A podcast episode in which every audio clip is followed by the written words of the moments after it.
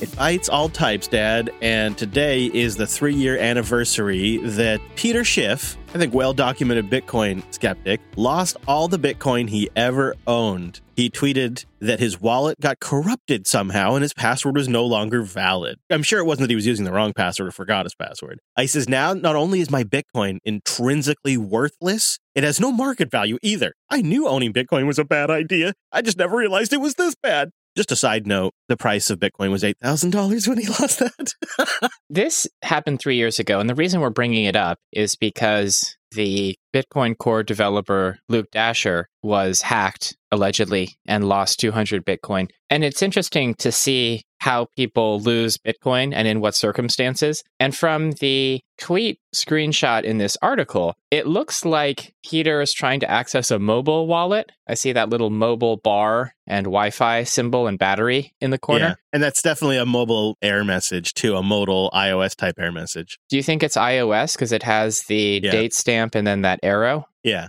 Okay. So what wallet do you think it was? Blue Wallet, maybe? That I couldn't tell you. I don't recognize this screen, but I wasn't really familiar with iOS wallets three years ago. Could certainly, I mean, Blue Wallet's one of the OGs, so it certainly could be. I just find it interesting that he held Bitcoin. Apparently, he was gifted this Bitcoin, yeah. but I thought his whole shtick yeah, was, was that he would never touch Bitcoin with a 10 foot pole. So it's interesting that he had some. Losing it, forgetting the password, I'm not surprised. He doesn't seem like a particularly careful no. person. I wonder if he had uh, like digital, you know, if say digital certificates were a thing for all of his gold claims that are in somebody else's bank. Do you think he'd keep all of those on his iPhone, or do you think maybe he'd put those somewhere a little safer? Probably somewhere safer. And also, I think the way that you hold gold is you do trust someone to take care of it for you. So the custody model of Bitcoin is quite different. This extreme personal responsibility. It's similar to having lots of cash in your wallet. I think a yeah. lot of people would be very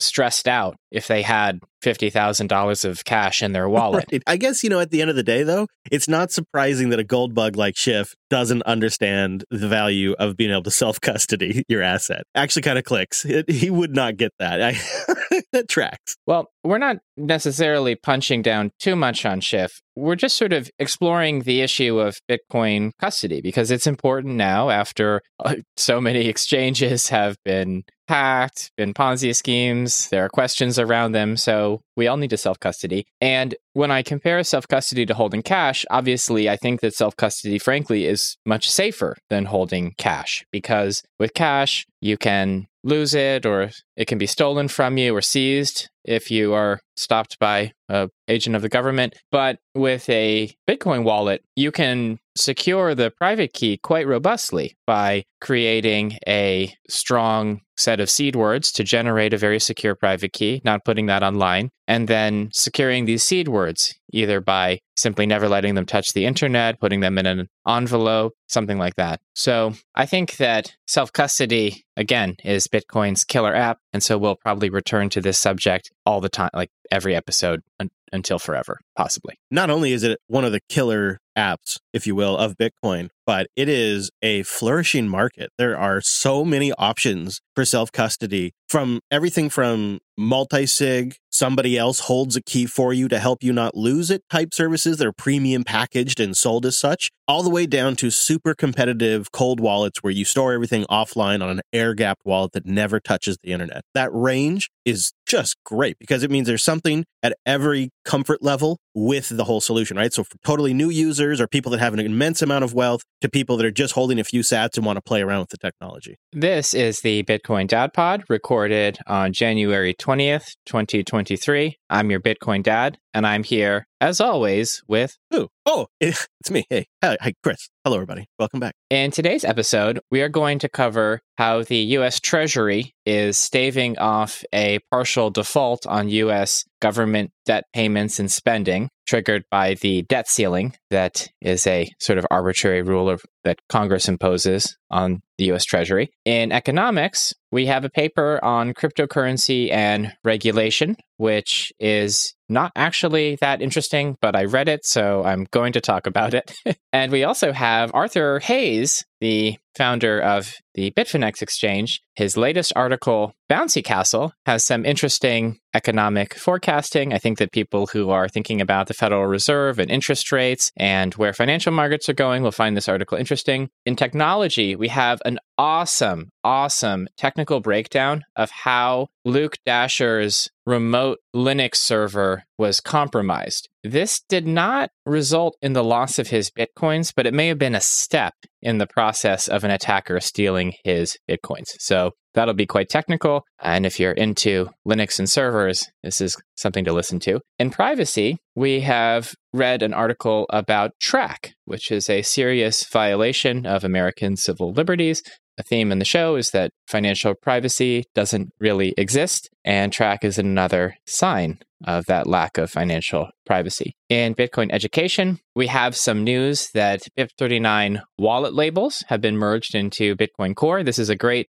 opportunity to talk about the Bitcoin improvement projects that have defined how Bitcoin wallets and addresses work. And this is the latest improvement to that tech stack. And then we have some feedback and boosts. And that's our show. It's going to be a great show. And I'm excited to throw out a theory at you when we get to that boring economic report that you uh, read. I read it too. And I think it signals bad news for exchanges and cryptocurrency projects. But we'll get to that because we got a lot of other stuff to talk about too. Well, let's start with this article from Reuters about the US Treasury. They've begun using what's called extraordinary cash management measures. And this means that they want to continue borrowing funds to keep the US government functioning, but the US Congress is very dysfunctional right now, and it looks like they might have trouble raising the US debt ceiling. The debt ceiling is this arbitrary limit on the amount of debt that the US Treasury can issue. It's basically a big political circus because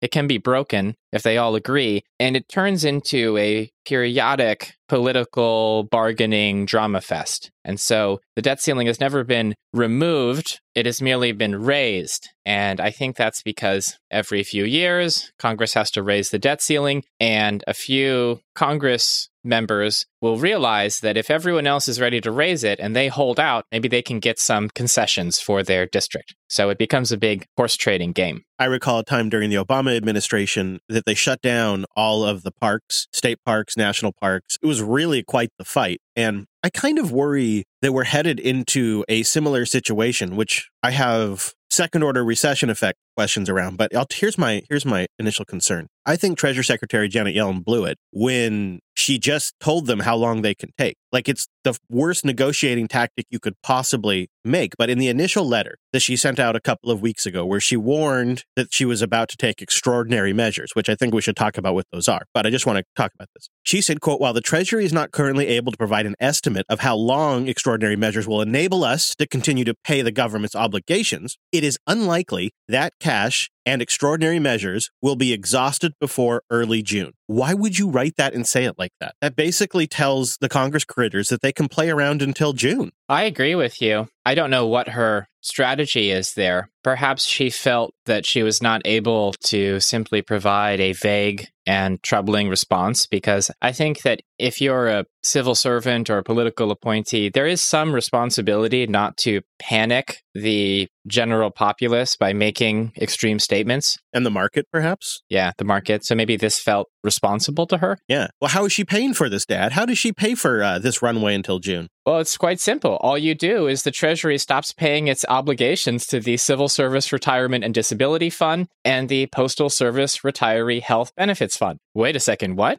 Well, some of the largest line items in the US government budget are the pension funds for government employees and also for Social Security. So, in a taste of what's to come, payments to these funds for the civil service and for postal workers have been suspended. And this won't immediately bankrupt those pension programs, but if that shortfall is not made up, then these pension programs will become insolvent much more quickly than is projected. And by the way, I believe that these pension funds and Social Security are going to be exhausted at current projections by 2035. That is very, very soon. Yeah, and that's assuming there aren't any accelerating factors like we are currently witnessing. Right, like another recession, which tends to accelerate drawdowns from these funds and reduce funds flowing into them. If we have another recession or two in between, then the exhaustion date will probably jump forward quite a few years. Yeah, I really kind of feel like I'm probably screwed. I mean, this is the exact kind of situation that's going to impact me around my retirement age. I'm Not to mean make it about me, but this the timing just happens to work out that way, which I find to be interesting. And I find it gross that this is the first thing that gets cut. I'm sure it's due to like what she has the ability to cut back on and what she has discretion. It's just funny how it's it's architected this way. You know, it's not maybe medical benefits get cut to all of Congress. Uh, Congress pay gets cut until they come to it. It seems like that would be the natural thing is stop paying Congress and until this situation is resolved. But no, that's not where we go. That's not what we do. And we only exacerbate this problem so that way whoever's in charge in the future has a much worse problem to solve. I agree with you. I think that this is an interesting example of how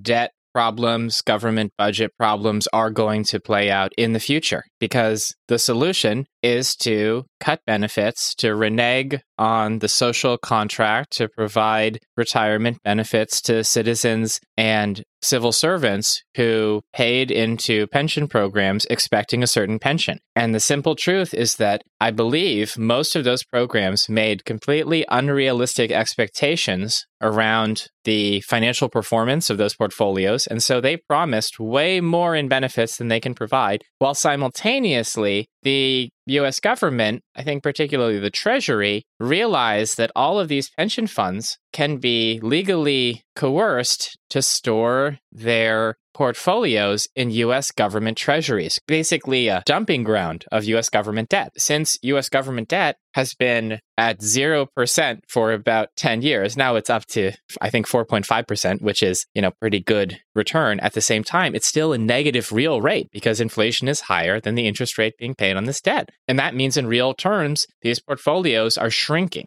So, this is just a fundamental problem. These pension funds are not going to be solvent much longer. They're already insolvent in the sense that they will never be able to pay out all the liabilities that they have, but they're still liquid. So there doesn't seem to be any attempt to recapitalize these funds. Rather, they're just going to be run down, and then probably everyone will learn at some big moment of crisis that, oh, hey, by the way, all those payments you made into your pension fund, well, yeah, you're not getting any of that. Thanks for your service. If everyone understood this situation, I think the conversations around Bitcoin would be flipped. You'd be silly for being skeptical of Bitcoin and all trusting in this house of cards. When you understand all of this and you see it all laid out on the table, and you're so right when you say what is happening right now is a preview of what's to come. So if you want to know what to prepare and plan for, watch this play out. This is what you should expect. And to me, the message is uh, been just made obvious is I shouldn't expect to have anything that's anywhere close to covering my expenses when I retire. That's not happening. I don't expect it at all. I don't even expect any of the 401ks that any of my previous employers are really going to deliver on anything that's useful for my actual retirement. I got to figure out another solution. Could that be Bitcoin? Yeah. Well, it's stay humble, stack sats. Yeah.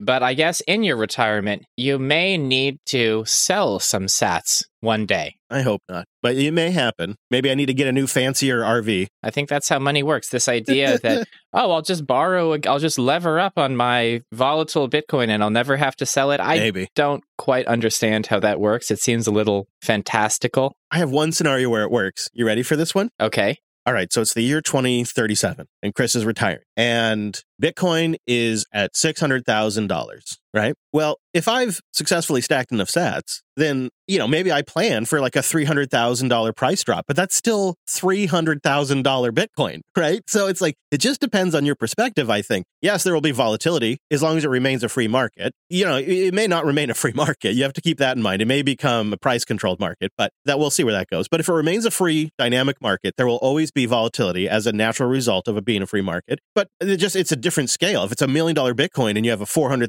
drawdown, well, that's still a pretty good looking uh, return on investment from where I'm sitting. But what you're saying is if you didn't want to sell your Bitcoin, but you wanted to access that liquidity, you take one Bitcoin worth $600,000 and you'd use it as collateral to borrow $200,000 yeah, 200 Yes. Exactly. And so the price could fall a lot and you still wouldn't be liquidated. You wouldn't want to be all your Bitcoin, right? That's why you got to stack sets because you want to be able to keep some. Plus, you know, at that point, I'm also assuming there's multi sig lending options. So I'm not just getting like rugged all of a sudden when the price fluctuates, right? I'm, i mean, I'm making some assumptions on the safety of it. I see. So it's not like you would send your Bitcoin to a company. If it were possible to do this on chain with some sort of multi sig, maybe, dare I say, an oracle, maybe this happens on a drive chain. Who knows? Mm. But you're sort of using the technology so you're you're not actually so exposed to being rugged it's really more the volatility alone that you're exposed to. Exactly and i think that's totally doable because you've seen i mean we see ways of doing it potentially in the future now and i'm thinking this is 2037 right? So i'm thinking this is doable to a degree but i think you should also plan for being able to sell it. You have to consider that as well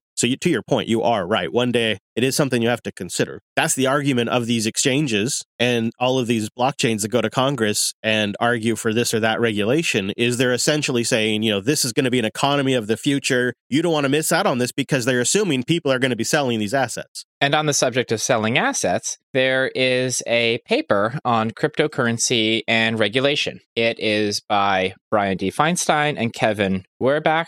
I don't believe I'm familiar with them, but they're both from the Wharton Business School at the University of Pennsylvania. This is, I believe, considered the top business school in the United States, even higher than Harvard Business School, from what I've heard. But this uh, paper is basically exploring the hypothesis that when you regulate cryptocurrency markets, you reduce the amount of activity, the trading, in the regulated market and you push it into an unregulated space. It's the argument that, look, if we don't figure this out and if we try to control this too much, all of this economic opportunity is going to go outside our borders and outside our jurisdiction, and then you'll have no control and no profit. And this is the argument of a lot of VC types, crypto business types who say, oh, we want regulatory clarity, which basically means please say that what we're doing is legal, but please don't stifle this market with too much regulation. And I think there have been examples of hostile regulation that has stifled markets. There's the New York bit license law, which basically meant that unless you have insider connections to New York state financial regulators, you can't operate a regulated crypto business in New York. And I think that did result in Kraken and some other companies moving out of New York and a lot of companies not offering services to New York residents. At the same time, you know, it's sort of interesting because Gemini, which is the Winklevoss's exchange, it is a bit license regulated business. They marketed themselves as the regulated safe crypto exchange, and they just got sued by the SEC along with Genesis for offering unregistered securities with their earn product. So this is kind of an aside, but it's just interesting that the most heavily regulated exchange violated securities laws. yeah. That's a good point. I hadn't thought about it. Uh, but yeah, and it just seemed obvious too. I mean, we said it on the show, it's an issue, but I guess Gemini just want to see how far they could push it because, you know, you don't want to stifle innovation. But there's also a competing view, and that view is that a thoughtfully designed regulatory framework can essentially protect the public and protect the market and create a healthy, vibrant market that is not being manipulated or controlled by big players. And this is good. This will lead to more oh, activity. Oh, yeah. That sounds nice. Where do you get one of those? That's a great question. I mean, I'm sympathetic to that argument because I believe that there can be thoughtful approaches to regulation, but let's look at the data. And so these researchers create a model. They try to look at trading volume in crypto markets worldwide. This is obviously incredibly, incredibly difficult, and a lot of the trading volume is false. And as a result, this paper is nearly 100 pages long. So it's quite a read.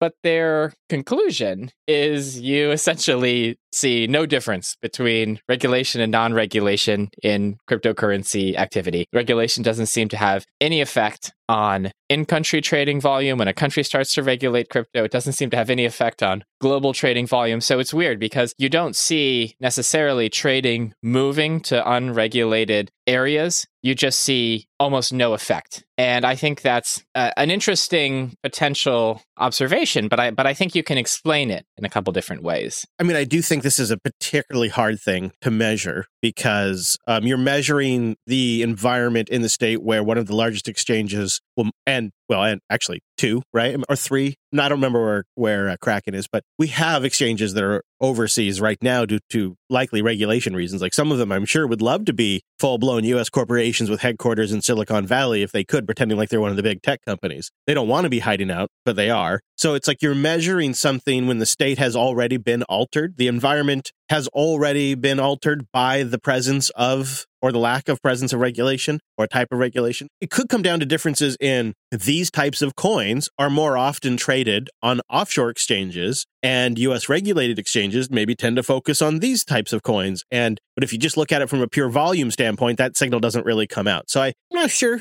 I have questions around that. If the research is accurate, if if what the proposition that this research puts forward in this 100 papers is that it doesn't make any difference, so therefore you really shouldn't buy the argument that if you regulate too much it'll drive it off shores because that doesn't seem to be true according to them. Then I think it undercuts a lot of the proof of stake cabal that seems to constantly be called upon to testify in Congress testimonies. It kind of undercuts a lot of their arguments about regulation and how it could impact this future economy. And I think if you look at it from a property asset standpoint, like Bitcoin is, I don't really think their research has any impact on that because it's not generally a speculative asset long term. I mean, sure, there's day traders that are screwing around with it, but it's not a long term speculative asset. It's hard to study cryptocurrency trading because there's so much wash trading and fake data in the market as Bucket Shop exchanges try to attract customers by giving the appearance of deep liquidity on their platforms. At the same time, the way that they're building this research is they're essentially creating an econometric model. And one criticism that we have expressed on the show is with the modern economic approach of trying to build pseudoscience models to explain economic activity. This obsession with using arbitrary models to explain and simulate market activity as a way to try to present economics as a hard science, when in fact it's a soft science, it's a social science. And that doesn't mean it has no value. In fact, I think most valuable thought is quote unquote soft. You know, it is sort of contextual. And so I think this paper falls into the trap of trying to create a quote unquote rigorous mathematical model and essentially putting in garbage data to a slightly garbage model and not really getting a very interesting result. I think another issue is that if adoption is growing everywhere simultaneously, it would be difficult to see the activity that you're displacing. Because even though you're displacing some activity, if general adoption and activity is growing everywhere, you know, you might miss what's being displaced because there are just new entrants who uh, haven't realized how crappy dealing with your regulation is and they'll sort of put up with it for a while before they move to true, another yeah. market. I hadn't thought of that. So it's just interesting to see research on on this sort of question. I think if you're a total nerd, you should definitely read this story. And if not, I hope that our summary was good enough. Yeah, maybe we'll read it this time so you don't have to. Now I know you have trouble with Arthur. I'm shocked and appalled. Two weeks in a row? What are you doing to me over here? Arthur is under house arrest, so I think he's writing more, frankly. Ah, that's what it is.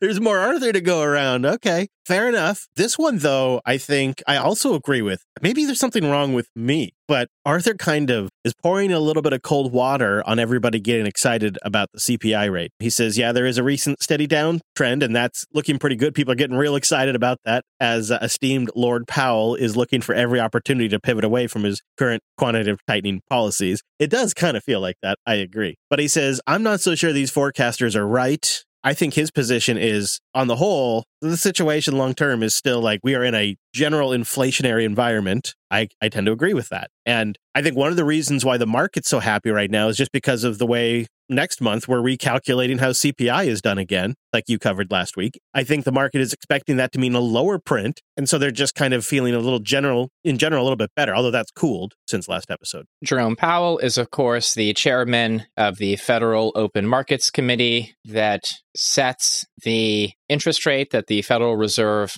offers on various durations of U.S. government securities and the interest rate target they set on, I think, generally the younger, the sort of uh, lower duration securities, such as the US Treasury two year and the US Treasury five year, these are used as a proxy for financial conditions, whether financial conditions are tight or loose. And loose means stocks go up, risk assets go up, tight means risk assets sell off. And Arthur shares a chart of the US CPI, Consumer Price Index, which is used as a proxy for inflation. And this chart is rolling over. It's peaked in June 2022 and it's shooting down. And June 2022 is a really interesting month because friend of the show, I say he's a friend, we've never talked to him, Jeffrey Snider has pointed out that many forward looking indicators of global economic activity rolled over in June 2022.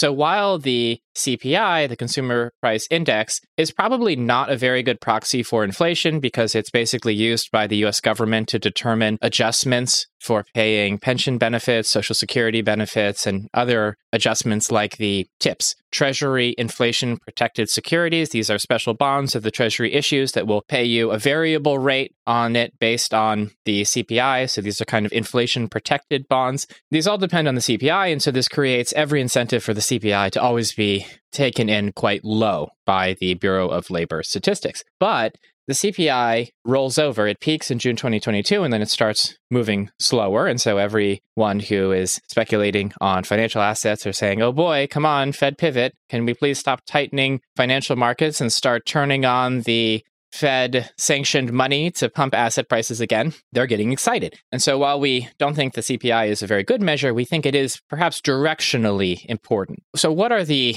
potential outcomes to the CPI falling? I think the CPI falling could lead to the Federal Reserve pausing its rate policy. So it might just stop raising rates, and that might result in financial markets getting a little bit more bullish, a little bit more confident, and the price of financial assets increasing in general. That's sort of one outcome. But what Arthur makes a point of saying is that Powell has been pretty clear that he doesn't really use the CPI as his measure of inflation. What he seems to be more interested in is a relationship between measures of wage increase and core CPI, which is a much more limited counting of CPI that doesn't really include energy. Basically, this means that if Powell is really in control of the FOMC committee, which I believe he is, they'll likely continue hiking interest rates until we see real losses in income in American citizens. Another way to say that is they really want more people to be out of work. They want to increase the unemployment rate. And the argument I've heard for this, which frankly I find a little odious, is that the natural quote unquote rate of inflation is 5%. How do you come up with that number? It's completely arbitrary. It's just, it's a stupid thing to say, I think. And so right now, since we're under 5% unemployment, did I say inflation or unemployment? I think you said unemployment. I mean, I'm following you. So if unemployment is under 5%, it means that everybody who wants a job has a job, including people who are quote unquote unemployable. You know, people who you'd never hire this person, but the labor market is so tight that you'll hire that guy who, you know, cracks rude jokes, doesn't do his job, and picks his nose in front of customers. I just don't buy this at all because I think that this argument that unemployment is way too low, it kind of falls prey to the fact that the unemployment rate has also been negotiated downwards over time. There are different measures of unemployment, and the, the one that's being used right now, I think, is called U3, unemployment 3. Please boost in and correct me if I had that wrong, but essentially it's kind of a narrow measure of unemployment, and it doesn't take into account people who have been looking for a job for a really long time and basically given up and are somehow subsisting at a very low level of consumption. You know, maybe they're homeless at this point and they're not counted as unemployed because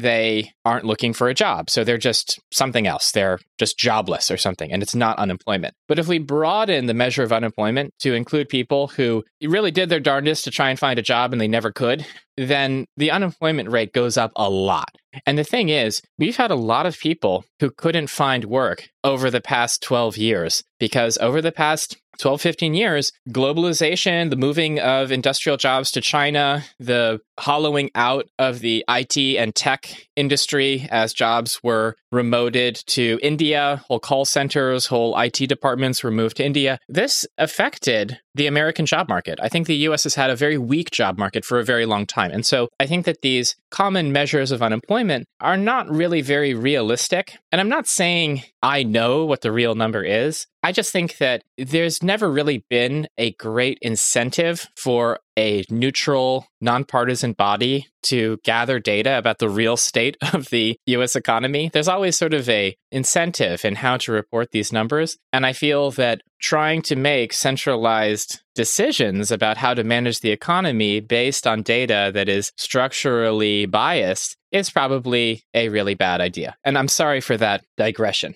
No, I think it's well said. That is uh, one of the major concerns I've had, and I bet a lot of people listening have this. It's like driving down the freeway with your dash telling you you're doing 35 when you're actually doing 85. It just feels extremely dangerous because they're making massive centralized policy decisions. I'd say faulty sets of data, but also, Dad, the other thing that really concerns me is delayed sets of data. Like in the last week, Microsoft has laid off 10,000 people. Amazon has just laid off another batch of people. Google is laying off a batch of people that just reported this morning. I mean, we're talking huge, huge numbers right now. I don't know if you've seen this website. I want to just kind of put it out there for everybody in the audience to check this from time to time. Layoffs.fyi. 55,324 tech layoffs, just tech alone in 2023 so far. 55,000 people laid off in just tech so far. Here in the Pacific Northwest, we have different firms around just sort of like adjacent to the tech industry, and they're laying everybody off too. And, but you don't see reports about that because, you know, they're 10, 15, 20, 100 people companies. And that data won't really be reflected in the official numbers for another month or two. Like it, it takes a while for all of that to actually make it into little Jerome's hands. And I find that also very alarming. So not only is the number skewed, because we all know people who have been basically unemployed since 2008. So you know those numbers are wrong. And then you know that they're delayed with what, what they do get. And then you know that the CPIs get and the core CPI numbers get manipulated as well, or at least pushed downward. I just find that to be one of the most alarming things. And I think a lot of people listening have had to thought of this too. We know the state of reality is these numbers are not reliable. Uh, right. And this gets to another theme we talk about a lot, which is that we're currently in a society where the people who make decisions are elites. They go to different schools than most of us. They lead incredibly different lives than the rest of us. And so they don't see the problems inherent in our current economic and social system because they're insulated from them. They live in a world that's been designed around them. And so when we complain about poor economic opportunities, the cost of living, the difficulty of affording the basics to raise a family, they don't see it because everything's going well for them and their friends. So, to return to Arthur's article, Arthur sees two Fed pivot scenarios. The first pivot is Jerome Powell decides to use the CPI as his measure of inflation. He pauses rate hikes because since CPI generally is affected by monetary policy by a one to two year lag, if it's already trending downwards, then everything that was done one to two years ago to tighten financial conditions is going to push CPI lower. So he can just stop now, hands off, and things sort of settle. And maybe there's a mild recession. And that's kind of the soft landing argument. That's the rosy case. And then there is another case. And that other case is that either the current level of tightening or how Powell continues to tighten causes something in our fragile, complicated financial world to break. And this breakage creates the potential for financial contagion. And the Fed pivots very quickly, slashes rates, starts bailouts again, starts quantitative easing again. And this second scenario is Arthur's base case. And I tend to agree with him. You can listen to his analysis because he's very interested in trading, how to trade these markets. And Chris and your Bitcoin down, we don't even try. This guy's a professional trader. We don't think anyone who isn't a professional should be trading because you're generally just giving your money to people like Arthur. But what he points out is that in the crisis scenario, it's very difficult to protect yourself financially from those crises. You kind of just have to hodl through them, and you're going to experience huge drawdowns in any asset you hold. And so, this whole article is kind of about Arthur's thinking as he buys the bottom in certain assets. He trades out of Bitcoin into US treasuries. I mean, he's doing all sorts of trades here. This is kind of the background that uh, motivates his trading strategies. I think it's an interesting view on markets. I like it because Arthur has skin in the game, and I think he's gotten into a position and now he's trying to get us all into the position he's in so that it becomes reality. But I mean, these are very understandable incentives. So I'm completely happy to read his argument for why we should all pile into his trade. It seems pretty well thought out. And I tend to agree. I actually, well, I, I can't, I don't know. The Fed has been pretty clear that they're not going to taper down and that we could probably expect a 25 basis rate hike next month or whenever they I don't know when they do it again. Seems like they've been pretty clear on that. So they would have to be they'd have to explain why they're pivoting from that pretty explicitly. And I think if they go through with the basis the 25 basis point hike, I would expect that to reflect negatively in the Bitcoin price, right? As it begins to add fragility to the market, the risk of that will be reflected in the Bitcoin price until a pivot occurs. And then at that point, if a pivot were to occur on the Fed, then people would pile into Bitcoin like it was going out of style. And I think it would create quite the bull run. And I think the thing about Powell, from anecdotal things I've heard about him, about things he said, about people who know him who've gossiped a little, is that Powell is not a super cynical person. He's very wealthy. The system has been very kind to him, obviously. He's the Fed chairman. They don't hire outsiders. But he actually may believe that by being very tough on quote unquote inflation right now, he is, in a sense, saving the legacy financial system from the type of instability that it encountered in the 70s and early 80s. Because, frankly, anyone with an open mind can conclude that our financial system will not survive another 70s, another inflationary 70s decade with all the instability, both political and economic, that comes from that. And the reason is because the financial system has something like four times as much debt as it did in the 1970s. It's right. really very levered up, it's much more fragile. And so I think that it's likely that Powell sees himself as a hero, as someone who's restoring the Fed's credibility, because let's not forget, since Alan Greenspan in the 1990s, the Fed has just been blowing a huge 30 year financial bubble.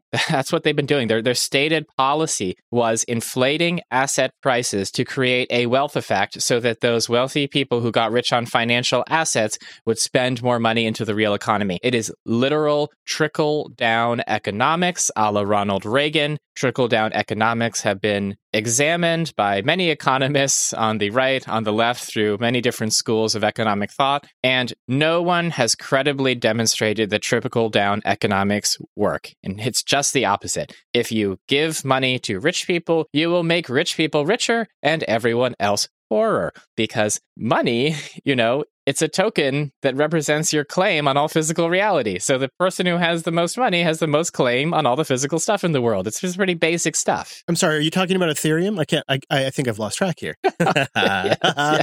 Oh, oh. so I think that Arthur may be right, and that the Fed is likely to continue tightening until they really break something important. And just like think for a moment how crazy this is. We just spent 20 minutes talking about this guy named Jerome Powell and his beliefs and emotions are in a sense driving the financial markets of the entire world. That's insane. That's so crazy. I think we'll look back at it and just to make it simple, we won't talk about how there was, you know, a, a, board. We'll just say, well, you know, 30 years ago, we would wait for one man to come out and tell us all what the price of money was going to be. you know, that's how we'll explain this crazy system one day. Yeah, it's like the the Romans making decisions based on what the entrails of birds look like if you cut them out on an altar. Seems crazy in retrospect. yeah. Yeah, you know, I've seen some crazy fan pictures of uh, old Jerome now too. He's becoming a bit of like fanfic out there. People are throwing him through the uh, stable diffusion image generator and they're coming up with hero poses for Jerome. I'll send one to you in our chat so you can you can enjoy it. Can we make some merch based on this? Can we, We really we make should a, be. a hat a- or something? This is a total merch opportunity. In the last couple of weeks, the story about the Bitcoin core developer who lost 200 Bitcoin has been making the rounds. And Luke engaged with a researcher to do a little deep dive to try to figure out what might have happened. That researcher inevitably ended up on one of Luke's servers and has made some remarkable discoveries here that I think is is a real classic security story in that if you are in IT, if you are in specifically system administration or the security area of IT, this is a lesson right here to really kind of dig into how this person was targeted, the tools that they used, and how they island hopped by from one spot to another spot to another spot to inevitably walk away with 200 Bitcoin. And we don't have the full picture because essentially Luke Dashjr's Bitcoin were stolen off of his home workstation. So this was his first mistake. He had a workstation that he was doing a lot of stuff on, and he also had 200 Bitcoin stored in a wallet on that workstation, a hot wallet. So this is a big no no. At the same time, we're not super surprised because generally people learn Bitcoin security when they come into Bitcoin. And so since Luke has been in Bitcoin for a long time, his security practices were probably appropriate for Bitcoin when it was much cheaper. But now that it's more expensive, you have sophisticated threat actors specifically targeting him. So Yeah. his security was completely insufficient for that situation. And can I just underscore that for a second? Because you are totally right. Security was not a big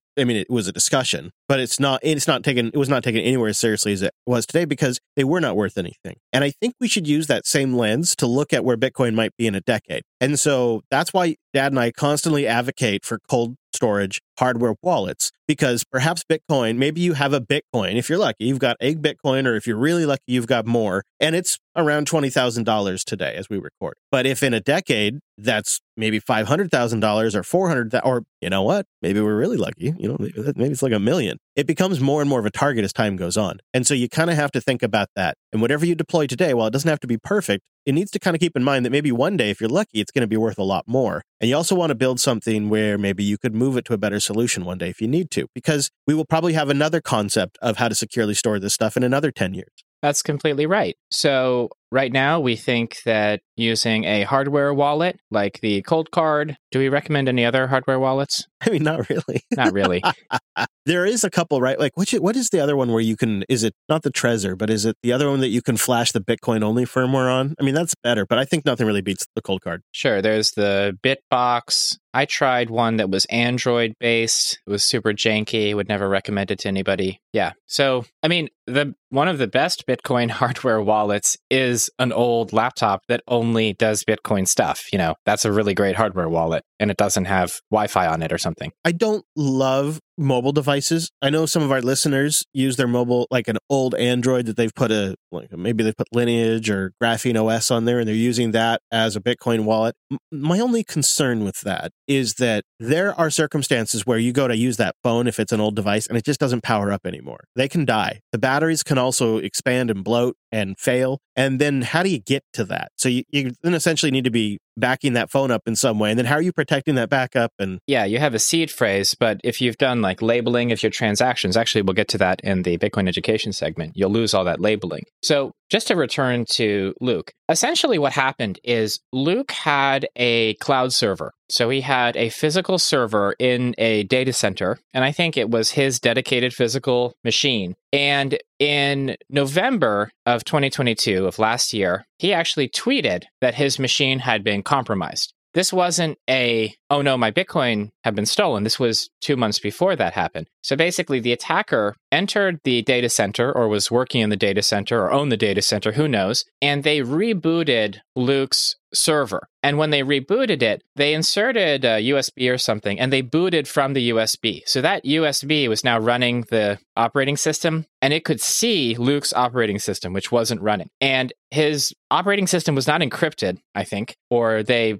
bypassed the encryption. And so that meant that they could modify any file on his server operating system. And then they went ahead and they modified, I think, nine files. And these files, you know, they all have very innocuous names. But essentially, what they did was they inserted a program written in Perl that creates kind of a, uh, backdoor into the system. And it runs as, under the name rsyslogd, which is a common logging system on Linux. If I see that in the list of processes on a Linux server, that's very normal. It's sort of in the, what's it called, system level user account section of the ps-elf output. And so you you know you generally sort of glaze by it. You never even notice it. But this process was actually a reverse shell. It was a, a shell, which is a program that allows you to manipulate a Linux system at a very basic level, but it was reaching out across the internet and making itself available to the attacker's computer. It's interesting that they were able to get physical access. I mean, that tells you right there. Luke was being specifically targeted. I think this is one of the reasons why I, I'm a little I'm worried for all the Bitcoin developers who are out there with their real username, their real real ID out there, because inevitably they can become a target because it's pretty safe to assume any longtime Bitcoin core developer is going to have a stash. The other thing is that once somebody gets physical access to the box and they boot uh, off a USB drive like that, they own the system. It is no longer your server. You're just using their server. And so not only could they set up reverse shell, which is super easy to do, super easy to do, they could have set up a, a, an ability to look at all of his command history. They could read all of his processes. They could even potentially, depending on how they set things up, if they have uh, system access, could read memory contents. I mean, it's just the list is never ending. The thing is, this security diagnosis is really interesting if you work with IT infrastructure. Oh, and by the way, like some of the programs that are that, that, that were left behind, I mean, they're just really well written. I love this shadow strike call, which uh, modifies the firewall it's actually written to take advantage of whatever three firewall solutions you're using, whether it's Firewall D, IP tables, or UFW. And it's just very clean. I mean, I, I don't know if I write bash script this cleanly. It's very nice. yeah, and it's got a great name too, right? Shadow Strike, and and then you got you got Night Raven, which uh, Night Raven installs a little set UID bash script, which uh, little bash shell, and when you give something the uh, set UID flag, it's like giving it like a file permission that says this thing can do system level actions just based on the file permissions. Well, it can do something special. The set UID means that it can run like a certain command with elevated privileges, right? Right. And it could be like high level root user privileges. You can restrict that. You know, it is possible to restrict that so that and it's it's reasonable to say, okay, well someone needs to run one elevated command, but they can't run every elevated command. But this set UID basically gave unrestricted root access, but it wasn't obvious. If you look at the permissions, you might miss that little S in there which then uh, um, you know that's the giveaway. You'd have to go looking too. You know, you'd have to go looking at the permissions. You'd have to p- specifically request LS to show you that. I mean, it's um,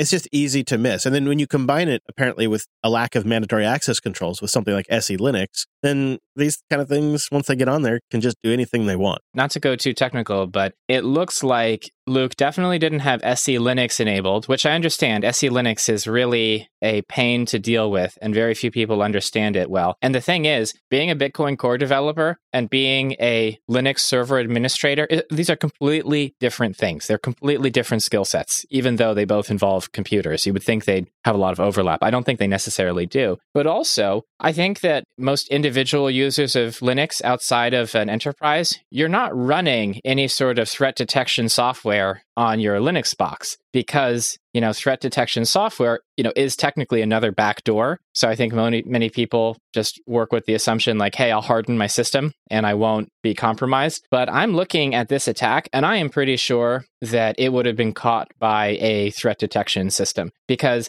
the weird set UID bit, that definitely would have set off an alarm bell. There were two files in uh, slash user sbin that were modified, two programs that were modified. That would have set off an alarm bell. Those are generally hashed and compared against a list of approved hashes in any sort of threat detection system. So this is obviously looking backwards. I'm sure the next attack, you know, will will be even more sophisticated potentially, but there are definitely things you can do. And, you know, not to be too critical of Luke, but it seems like he is missing some some relatively basic security precautions here. Yeah. again, like you said, being a developer doesn't make you a security engineer. And I think Luke, I mean, I'm sure it's crossed his mind when he has 200 Bitcoin on his hard drive. He probably had a threat model that his risk surface was his machine and he needed to have a secure system. And I, I, I understand it was a Gentoo box, which probably indicates he was a pretty sophisticated Linux user. Probably he probably had a pretty good high level confidence in the security of his box, probably kept it up to date. So, you know, got patches right away. And he probably thought, all right, this is better than, you know, putting on an Android phone or something. But what I don't think his threat model included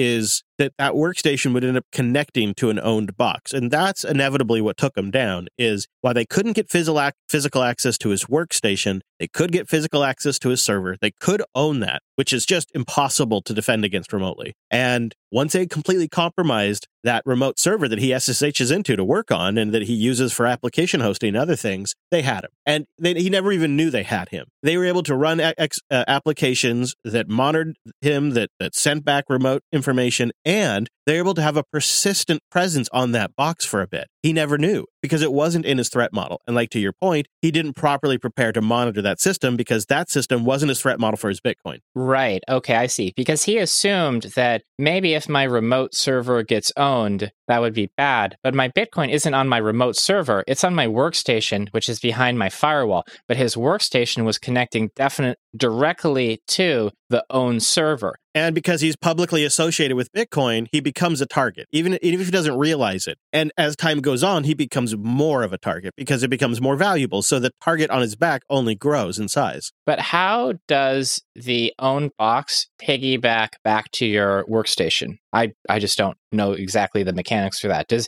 do they have to sort of trick you into running an executable that'll set up Dark Saber and Shadow Strike and everything on your workstation, or do you think it's something else? I mean, to really know, Luke would have to, to give this researcher access to his desktop. I kind of wish he would. Um, I wonder if it isn't as complicated as that. I wonder if it isn't something like Luke initially tweeted about thinking his PGP key had been compromised. You know, so maybe there was just information on the server that was leveraged to uh, you know get to a system. Who knows? I think the real way to know would be to find out by doing research. Maybe we would discover that software was installed there as well. That's true. Could be quite the story. Because I guess since Luke was using his PGP key to encrypt his Bitcoin wallet, he may have had a false sense of security that that encryption would protect him. So it's possible that he had SSH keys or other credentials on his remote server that were encrypted. But if the PGP key were compromised, then everything could be unencrypted. It's a very, very sad, expensive lesson. And it's going to take years for him to, you know, emotionally recover from that loss, if he ever does. Or financially recover. Can you imagine oh, well, yeah. losing yeah. $2 million?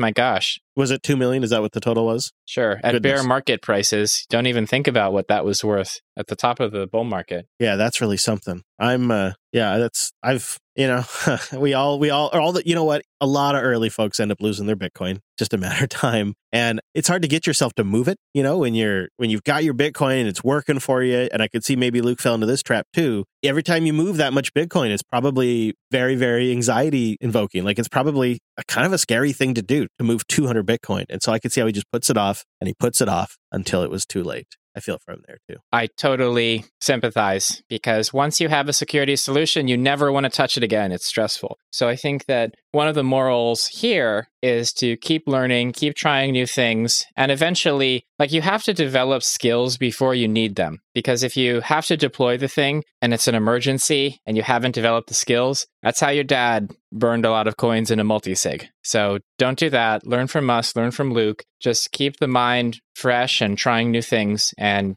you're going to be fine. And remember, you can just play around with a few sats. I mean, that's what I tell myself. And yeah, it is expensive. You know, uh, I was actually just thinking about this a couple of days ago because I was playing around with a couple of different wallets, messing around with their lightning capabilities. I bet you I burned about $35 in fiat fun coupons just playing around. But in my mind, that's a valuable education. So it's worth the $35. And then later, if I ever want to move much larger sums into these wallets, I know I've got the whole thing worked out. So it was worth the 35 bucks to figure it out. And it's something I can use for years. Our last story is a privacy nightmare. And I think we had heard rumors of this for a while, but the article came out in the Wall Street Journal two days ago. And essentially, there's a nonprofit called TRAC. It's hard to believe that this isn't, it's like not even an official government program, but it's called the Transaction Record Analysis Center. And it was set up by the Arizona State Attorney General's Office in 2014.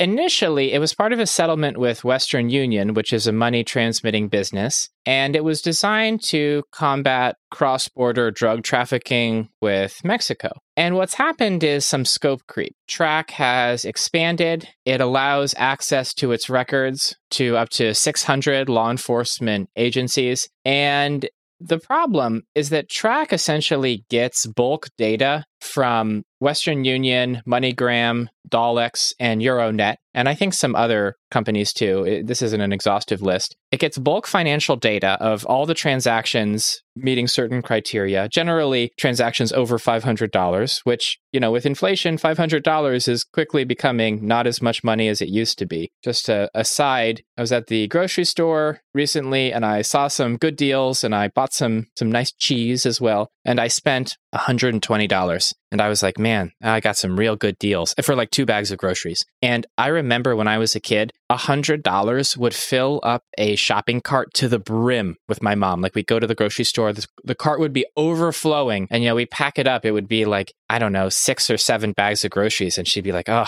100 bucks. That was an expensive shop. But now 100 bucks on a deal gets you two bags of groceries, you know? Yeah, we had the same experience recently. 60 bucks for a dinner that used to cost us $30. You know, now to take the, the wife and three kids out anywhere I go, it's 100 bucks if we go to a sit down restaurant and it's $60 at a fast food restaurant. This TRAC center is getting bulk data from money transmitting businesses, and then it's giving it without any controls to 600 law enforcement agencies. And this data has everybody's name, address, not to be conspiratorial, but there are many, many documented cases of law enforcement officers abusing their position. So, if you're dealing with personally sensitive information like financial records and addresses and names, if you're a business, you have to be very careful and very controlled in who has access to this information. But TRAC basically gives this information to any law enforcement agency who asks, and they don't do any sort of basic due diligence on why do you need this? Do you have a warrant? Whatever. No, they just give it. So basically, this is an example of how there are no controls at the federal level over personal financial information. It is just there for the taking. And it's definitely going to be abused because while this TRAC organization was set up for combating cross border drug trafficking, it's now being used for everything. It's totally out of its mandate. I think this is an example of how financial privacy doesn't really exist in the traditional financial system. This is a crisis, you know, and maybe people haven't been directly hurt by the leak of this information. But the thing is, this TRAC database, if it hasn't been hacked already, it will be soon. So it's already available to any law enforcement agency to do whatever they like with it. I mean, they can do preventative policing with this data. They can go through these transactions and try to find transactions that they think might be associated with illegal activity. No one's coming to them and reporting a crime. They are just passively scanning the data. This is Orwellian. They're passively scanning the data to find people to investigate. Might as well keep this going. I mean, this feels like the inevitable result of the war on terror that kicked off after 9-11 it's like you create this huge ginormous apparatus and government agencies like that they only go in one direction they only get bigger. And so inevitably they have to go in this direction. And i think it's worth keeping in mind that it's not just the full names of the sender and the recipient as well as the transaction amount. It could also potentially include account details in some circumstances. And then you combine this with the reality that they can also without warrant get access to your location information through private companies that are reselling your cellular tower location information. And so they can combine all kinds of fun little data points uh, as we have seen, the FBI has several cases that are in process right now where they just got the location information for everyone in an area and they just investigated all of them and assumed they were guilty and went after all of them. And then they had to prove innocent. Like it's crazy what's happening. And it's the machine's only getting bigger. And this is why we bang on about privacy all the time. But what's really striking here is this is what they're doing with the existing, really kind of opaque, kind of clunky legal system. Imagine what they could do with a CBDC. Imagine if all of this was a CBDC and the information rich environment that they could get. Right, because this sort of surveillance is after the fact. With a CBDC, you have real time monitoring and you can add spend policies to certain people. It's such a civil liberties nightmare. Anyone who's talking about CBDCs has, in my view, discredited themselves. Because if you think that there's any benefit to a system that is so perfectly built for social and political control, then you're either an idiot or I don't know what, you're acting in bad faith because you don't build a machine that is perfect for controlling the masses and then say, oh, but we would never use it that way. Y- yes, you will. That's what it was built for. That's how it works. Just down the freeway from us, uh, Ron Wyden of Oregon said this. He said that this allows the government to, quote, serve itself at an all you can eat buffet of Americans' personal financial data while bypassing the normal protections for Americans' privacies. Maybe we should have just quoted him instead of our take on this article. yeah, I mean, that's it, isn't it? It's worth a read because it's also an example of how these things escalate. I think scope creep is a real nice way to put it. Eh, you know, it starts as it seems like a good idea. You know, we're going to penalize Western Union, and part of that, they're going to have to work with us, and we're going to be able to track all this and have insight into this. And then it grows into now all these transactions with 600 law agencies, no warrant required. It's just a monster now. And there's so many data brokers in the credit card industry already that they can get information from either by purchasing it or with a warrant. Like they can really build quite a complete picture of your life through your financial transactions and your cellular records. And they just like like Ron Wyden says, they're at an all you can eat buffet these days. And you haven't done anything wrong. Not yet. Just one th- final thought. You said that scope creep, since the war on terror, you only see government agencies and law enforcement getting larger, doing more things, infringing more on individual rights. I, I, think that there is a time when that reverses, and that reverses in moments of government balance sheet crisis. The issues with paying for pension programs, for, for government social programs, you know, this is going to be painful for all of us who, like it or not, we rely on these programs to to some degree. But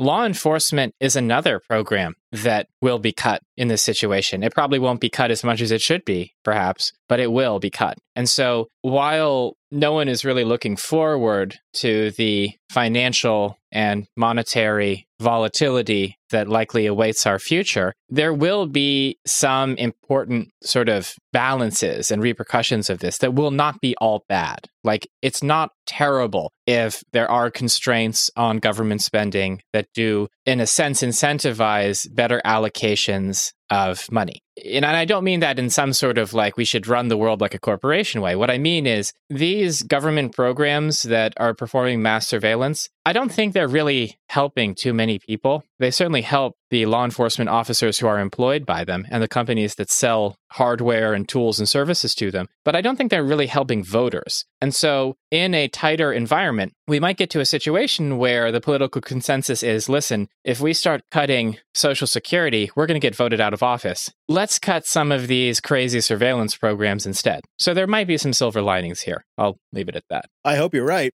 I mean, if that takes a 25 or 50 basis point hike and uh, $10,000 Bitcoin, I'll happily stack sats and watch some of these institutions get a little uh, thinner. I'm a little skeptical, but I'd love to see it. It does seem like we've really, when you really kind of stop, it's hard to even appreciate the scale at which society has been influenced by the easy money for the last 13 years, but of course, really the last almost going on 50 years. Um, it's really, I think, hard. I, th- this is going to be a fascinating subject for history books when, you know, some historical economic genius, or maybe it's a ChatGPT version 6.0 sits down and tries to recap what, what happened to all our institutions, why they have so many problems and so many scandals. I think, you know, somebody's going to propose the idea that once once we switched to a, a fiat money system like this, we essentially started poisoning society and changing what people value. And it was just sort of an insidious effect that built up over time. And now we see it in these behemoths of uh, these institutions that don't serve people. It's uh, a fascinating time, and maybe maybe a little recession would actually just reset things just a little bit. Maybe not completely, but maybe it would help slide that back just a, a couple of notches, a few years. But if you want to hear my take on the state of the podcasting industry, there's a lot going on. Go check out Office Hours 21 at officehours.hair slash 21. The JB shows are pretty technical. In Office Hours, we kind of zoom out. We talk about more things that affect our local community. And we also talk from time to time about the state of the podcast industry and, and some big new endorsements from some mainstream sources around podcasting 2.0, including a major WordPress plugin that makes it really easy for anyone starting up a podcast that uses WordPress to participate in the podcasting 2.0 features. Officehours.hair slash 21. Yeah, that's my show. I will certainly be checking that out. Now, in Bitcoin education, we are linking to the Bitcoin GitHub and specifically BIP 329, which was written by one of our favorite wallet developers in the world, Craig Raw, the creator of Sparrow Wallet. And this BIP, which stands for Bitcoin Improvement Proposal 329, it essentially creates a standard so that when you restore a Bitcoin wallet in a different piece of software, you can keep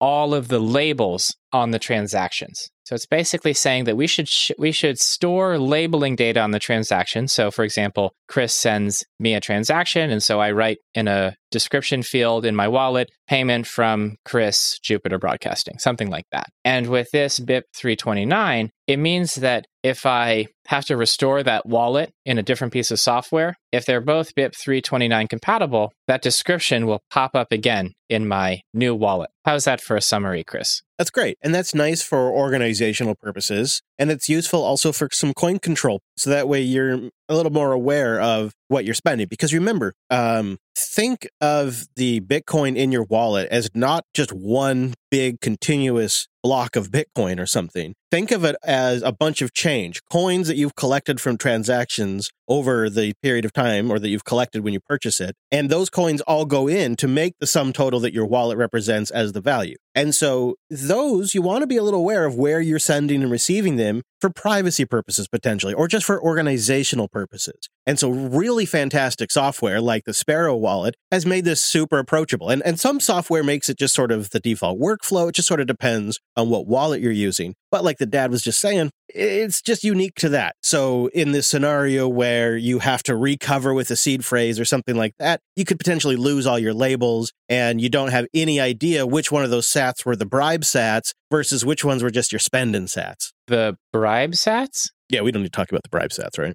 Oh, okay. Yeah. Well, have to cut this in the editing. Yeah. Was the bribe all the money I took from Jupiter Broadcasting to, you know, promote Linux and open source for the purpose of the I thought the bribe was the sats you were going to send me so that way I don't reveal your secret identity. Ah. right. Okay, well. Yeah. Sending right now. yeah. So, this might sound a little, what to say, a little specific. Why is this important in the context of Bitcoin and the myriad financial and economic and monetary problems besetting our world? I think for a couple reasons. One, this is sort of a sign of the level of sophistication and evolution of Bitcoin development. We're not just dealing with a system that is a potential competitor to legacy money and finance. This system is a competitor. It works. And now we're at the stage where we're building nice to haves into that system in a way that doesn't compromise any of the underlying security and decentralization. Also, if you have never read a technical software development document before and you have some interest in that or you want to challenge yourself, give this a read because it is incredibly readable. And what it's doing is relatively simple. You can even see the examples that come out of this standard. I, I'm so impressed by this. This is a model for how open source projects should do this. For Linux Action News, just this last week, I was trying to just really get to the root of this net filter flaw. There's a zero day net filter flaw that you can manipulate with uh, extra information in VLAN tags. And I was trying to get to where that was added to the kernel, what the rationale was. And it is so thick and complicated, and it's 15 levels deep in a mailing list from 2014. This is on GitHub. It is formatted in Markdown. It is elegantly written, and it even has tables. this is and a table of contents that you can click through. Every time you and I kind of dig down into the individual development proposals or things that are code related in Bitcoin development, I think we often come away feeling like this is one of the absolute most professional open source projects you'll ever see out there. I respect the Linux kernel deeply, but the the, the level of professionalism with these BIPs just is untouched in that community. It's untouched. I think we could increase the professionalism of the Linux kernel if we integrate Bitcoin at a deep level. Controversial opinion. There you go. Um, also, just a side note, but Craig Raw, you are uh, a rock star. Really, really appreciate this. And I, you know, you could have seen a world where he wanted to keep this for Sparrow Wallet, the standard that he created to make it competitive, right? And so that way it would be like extra Sparrow metadata that would keep you in Sparrow Wallet and you could only recover in a Sparrow Wallet. You couldn't just easily pick up and move. But by him doing this, he actually makes it easier for end users to decide to stop using Sparrow Wallet if they choose. It's really an awesome thing to do. Which brings us to feedback. Remember, you can get in touch, bitcoindadpod at protonmail.com or at bitcoindadpod on Twitter. Also, consider joining our Matrix channel using a Matrix client like Element. Links in the show docs. We got some boosts, and C Dubs came in with 10,101 sats saying so much signal. Thank you. It's always a nice compliment. And then an additional 10,101 sats to say the Bitcoin Dad podcast hosted by Dad and Chris Lass. Boost them now with sats. I wonder if he was trying to rank us up in some charts with that one. Appreciate it, C Dubs. Yeah, thank you so much for that big boost. And we got, I think, our biggest boost this week from Trapiro BTC with 20,000 sats. Big boost. Hi, guys. Listen every week from Portugal. I learn a lot. Keep up the good work. Cheers. Thank you so much. Cheers indeed. Thank you very much. Optimus Gray comes in with a thousand sats. He's catching up on the back catalog, and he says, by the way, the governor of Missouri, aka the Show Me State, they called the reporter a hacker. He was correcting us. So I guess it's a bit of actually a correction boost, saying it was the governor. And I guess we got that wrong. He's giving us a correction URL to read. So thank you, Optimus. The best way to get a correction is via a boost. that is true. Yes, I think I confused it with the governor of Mississippi, two American states famous for being essentially third world countries. I don't think that's a controversial statement. oh, it hurts though. Bob B sent in 5,000 sats, gone down the rabbit hole of Bitcoin thanks to office hours initially. Oh, cool. Hey-o. Hey-o. That was our ad this week. And dad, wow, eventually. Hey, cool. I'm so glad. And loving every minute of it so far. Question Help me understand how to restock a Lightning channel when I've run out of sats to send. Do I have to close the channel and open a new one? Is that the only way? Good question. Uh, the classic lightning problem after you've been running it for a little bit. And unfortunately, Bob, there's not like one solid answer. It's one of these, well, it kind of depends, but you want to probably look into a rebalance. Typically, the way you would do it is you'd have multiple channels and you could kind of redistribute sats by using one channel to send out and back to the other channel or vice versa. There are also, depending on how comfortable you are with things like Docker or if you're using something like Umbrel or Citadel, there are applications you can install that allow you to rebalance your channels. Ride the Lightning, I think, is one. There's also applications you can install that will allow you to purchase additional inbound or outbound liquidity if that's the route you should choose to go. Does ThunderHub also facilitate rebalancing transactions? I think so, yeah. That sounds right. I have not used either one of those apps in a while, but I think I have them both installed on my Umbrel. Mere Mortals podcast boosted in with a row of ducks. I really enjoyed listening to you, Chris, but your other shows are just slightly too technical for me, so I probably won't tune in with regularity. But my friend Peter told me about this show, which is definitely more up my alley. Nice to boost in to you as well, Bitcoin Dad.